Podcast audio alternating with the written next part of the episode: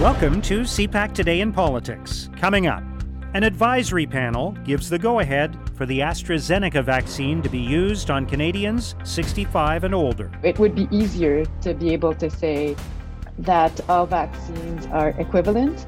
I think that from an efficacy perspective, they do not seem to be all equivalent, although it is very hard to um, compare all those vaccines head to head. Health experts keep a close eye on reported side effects as Canada's vaccination campaign continues. With over 4.4 million COVID 19 vaccine doses distributed and over 3 million doses administered across Canada, federal, provincial, and territorial authorities are continuously monitoring COVID 19 vaccine safety.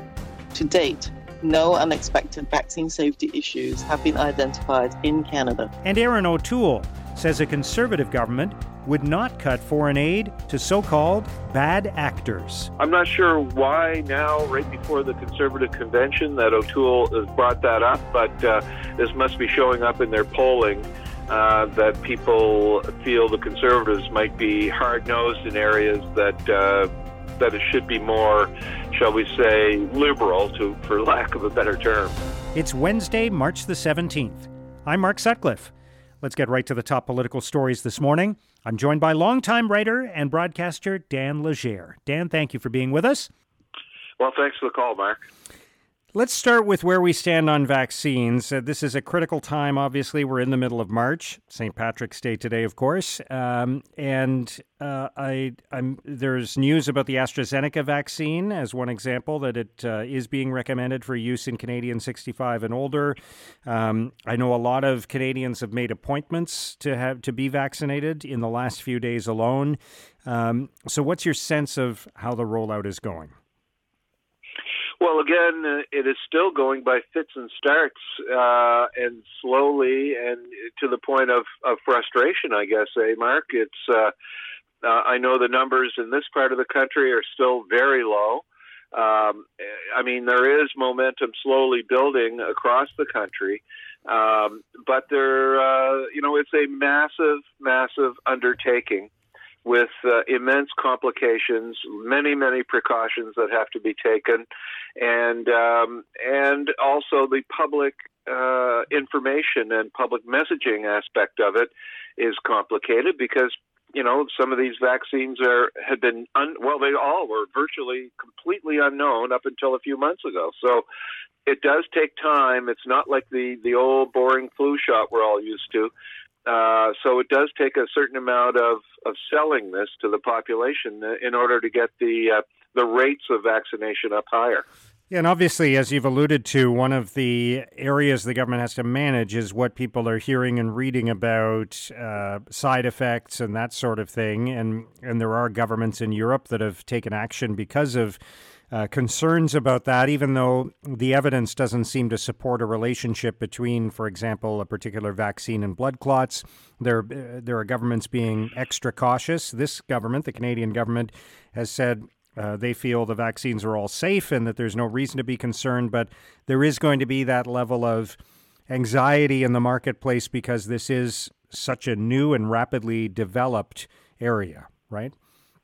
Anytime something new uh, is introduced in a broad way across society. Uh, I mean, it's everything from the latest iPhone to you know your your latest streaming uh, options online. Um, there are early adopters, people who are comfortable trying new things, and and who will go and familiarize themselves with the technology or the science behind um, you know certain things, and and this is the same with these vaccines. Uh, mo- none of us, very very few of us, are capable of of uh, doing a scientific analysis of any of the vaccine safety studies or the uh, efficacy studies. But at the same time, I think the um, the consensus among the people who are qualified to judge these things is that these um, vaccines are safe. Uh, you know, there is a certain amount of anxiety about the AstraZeneca vaccine that, that is the one you alluded to that is being re-examined in some European countries. Um, but I think in Canada, uh, you know, the, the authorities are confident that it's safe to use, and there's been no evidence to the contrary. So that, that's where we are right now. And, you know, I think the public health people are pretty much unanimous in saying take the first vaccine that is available to you. So I think that's where we're going to go um, as this thing rolls out. And what about the prospect of a third wave uh, in some parts of the country? Uh, even as Canadians are getting vaccinated, there's the risk that numbers of infections are going up. I mentioned today's St. Patrick's Day. There have been warnings about don't get together too much to celebrate. Um, so, do you think there is the risk that even as the vaccinations are being implemented, that uh, we are going to see the numbers rise to a level where further lockdowns are going to be required in some places? Well, this is the the thing that's driving everyone crazy, isn't it? I mean, we don't have any certainty about what's going on, and there are now uh, new uh, hot zones that are popping up. I know Ontario is is one is very concerned. The Ontario government was talking about that yesterday. Uh, th- there are issues in uh, Saskatchewan as well. Uh, this is not over. Uh, far from it. Uh, you know, here in Atlantic Canada, they're talking about reopening the so-called Atlantic bubble uh, which would allow us to kind of move around between the New Brunswick Quebec border and Newfoundland, you know, everything in between. Uh, but that is a far, far cry from opening the borders right across, uh, you know, the country. So um, there are so many layers of complications in this that. Um, uh, you know, it, the watchword still has to be caution for, I think, ordinary people, for businesses and policymakers, because uh, I don't think any anybody in a position of authority wants to be the person who said, "Yeah, let's open the doors and wahoo party," yeah. and then have a third, fourth, fifth wave on us. That's uh, that's the big fear. All right, let's talk about Erin O'Toole for a moment. Uh, he's been the subject of uh, much scrutiny over the last couple of weeks, uh, and yesterday uh, the conservative leader said that uh, conservative government would not uh, cut foreign aid. Uh, this is a this is the kind of thing that some people might have expressed concern about if the conservatives were elected. He's trying to reassure uh, uh, people that that's not a direction they would take. What do you think about that? Well, first off, I'm interested in the timing of it. I, I didn't realize that we were having a big debate about foreign aid spending in Canada. Um, you know, it is an area that is deeply misunderstood, I think, by the public. Mark, uh, I've, you know, you see surveys where you know if you ask people in the population, what do you think? How much you know the country spends on foreign aid? Some people think half the federal budget goes to it, when it's actually a minuscule amount, 1.7 percent. Um, which is not minuscule, but it's six billion out of 355 billion of federal spending. Uh, so that's not an enormous amount. Uh, you know, Andrew Scheer said that if the Conservatives had been elected under him, he would have cut 25% from that six billion. Uh, you know, it always becomes political. Uh, countries and programs that are uh, sort of in line with the view of the reigning government tend to be supported better than those that aren't. Um, and even the Liberal government uh, is examining new ways of delivering foreign aid and prioritizing uh, who gets money for what programs. So, you know, Canada has gained the respect of people around the world for its foreign uh, foreign aid spending and uh, for being a positive force in global affairs. And foreign aid is a way of maintaining that. So uh, I'm not sure why now, right before the Conservative convention, that O'Toole has brought that up, but uh, this must be showing up in their polling. Uh, that people feel the conservatives might be hard nosed in areas that uh, that it should be more, shall we say, liberal, to for lack of a better term. Hmm. All right. Uh, finally, let's talk about the proposed acquisition of Shaw by Rogers. Um, I'll mention uh, that both those companies are part of the consortium of cable companies that own CPAC.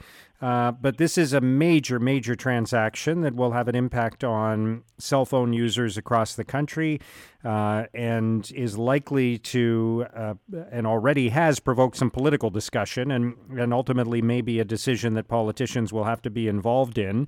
Uh, what do you think about the direction this is heading?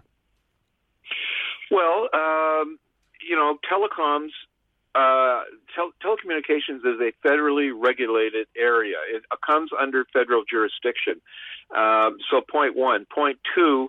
Uh, you know, this is a massive merger. Twenty billion dollars is a lot of money on the table, and uh, you know, uh, mergers of this size are almost always examined by the Federal Competition Bureau, which tries to default to, uh, you know, allowing mergers to take place. But I mean, this is a unique industry. This isn't uh, like truck driving that's got 500 little companies around the uh, country. This is four big companies, uh, which will be now reduced to three. And Mark, everyone's got a cell phone, and uh, everyone is tapped into the internet through these large providers, and so it's going to be a political and consumer issue. Um, you know, the conservatives and the NDP have both brought it up within the last day or two.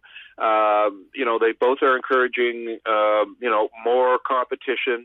Both are calling for lower cell phone rates, and, and Canadian cell phone rates are among the highest in the world and uh, you know, so it's going to go political. If, if, any matter that involves something that everybody has one in their pocket, uh, it becomes a popular topic, and we all have feelings about our cell phone bills. So this is going to go political. It already is starting to, and uh, I think it's going to bubble up as quite a significant issue uh, in Parliament as the uh, as the session uh, plays itself out. This this is a story I think that's got some legs and uh, has an impact on on a massive sector of, of vital interest to uh, to the Canadian government. All right, great to have your comments on all of this today, Dan. Thank you for joining us. Okay, Mark. Talk to you soon. That's Dan Legere, longtime political writer and broadcaster. Expert advice on the optimal use of vaccines is being adapted to maximize the benefits of COVID 19 vaccines authorized for use in Canada. Now, here's what political columnists and commentators are writing about today. At the National Observer, Colin Ruloff argues when it comes to COVID, trust the experts and ignore the pretenders. Ruloff writes, We're bombarded with information coming from all sides and angles. How do we distinguish between sound science and the hocus pocus? The answer is fairly obvious. We should defer to epidemiologists, virologists, vaccinologists, and other scientists deploying their formidable range of skills to combat the pandemic. After all, our health and well being depend upon it. At National Newswatch, Joyce Carter argues the future of Canadian aviation is at risk. Carter writes Federal and provincial governments must work with airports and other industry stakeholders to create a plan if we are to emerge from the pandemic with a functioning air sector. Do we restore our national network or close regional airports and force Canadians in smaller communities to drive hundreds of miles for a flight? Do we ensure Canadians have access to reasonably priced air service or force them to drive to the U.S. for an affordable flight? In the National Post, Tasha Kheiriddin argues just because governments want us to live in big cities doesn't mean we should. Kheiriddin writes Politicians constantly seek to make cities more livable. But maybe the best policy would be to enable greater choice in the types of communities people can live. The ability to work remotely has already enabled thousands to move to smaller communities. More would take the plunge if policymakers addressed the lack of broadband internet, high level health care, and accessible schools. Cities will always be crucial engines of economic growth, but the time may be right for a rural renaissance. Now, here's what's coming up on Canada's political agenda. The Justice Minister will appear before a Senate committee this afternoon, and as CPAC's Martin Stringer reports, he will argue for the Senate to accept the government's final version of its legislation on medical assistance in dying. Mark, Justice Minister David Lametti will appear before the Senate Legal and Constitutional Affairs Committee, where he will ask the senators to accept the latest version of a bill to expand access to medical assistance in dying, even although the Senate's amendments were rejected or modified by the House of Commons. The legislation comes in response to the Quebec Superior Court ruling, which said it was unconstitutional to limit medical assistance in dying only to individuals whose death was reasonably foreseeable or imminent. That requirement has now been removed. But when the bill went to the Senate, senators further widened access to assistance in dying, saying it was wrong to continue to ban people suffering from mental illness from seeking help to die. The Senate amended the bill so that a ban, that ban would end a year and a half after the new bill becomes law. The government accepted that change, sort of. It has extended the time limit to two years and has required the creation of an expert panel to recommend safeguards that would apply to requests from people suffering from mental illness.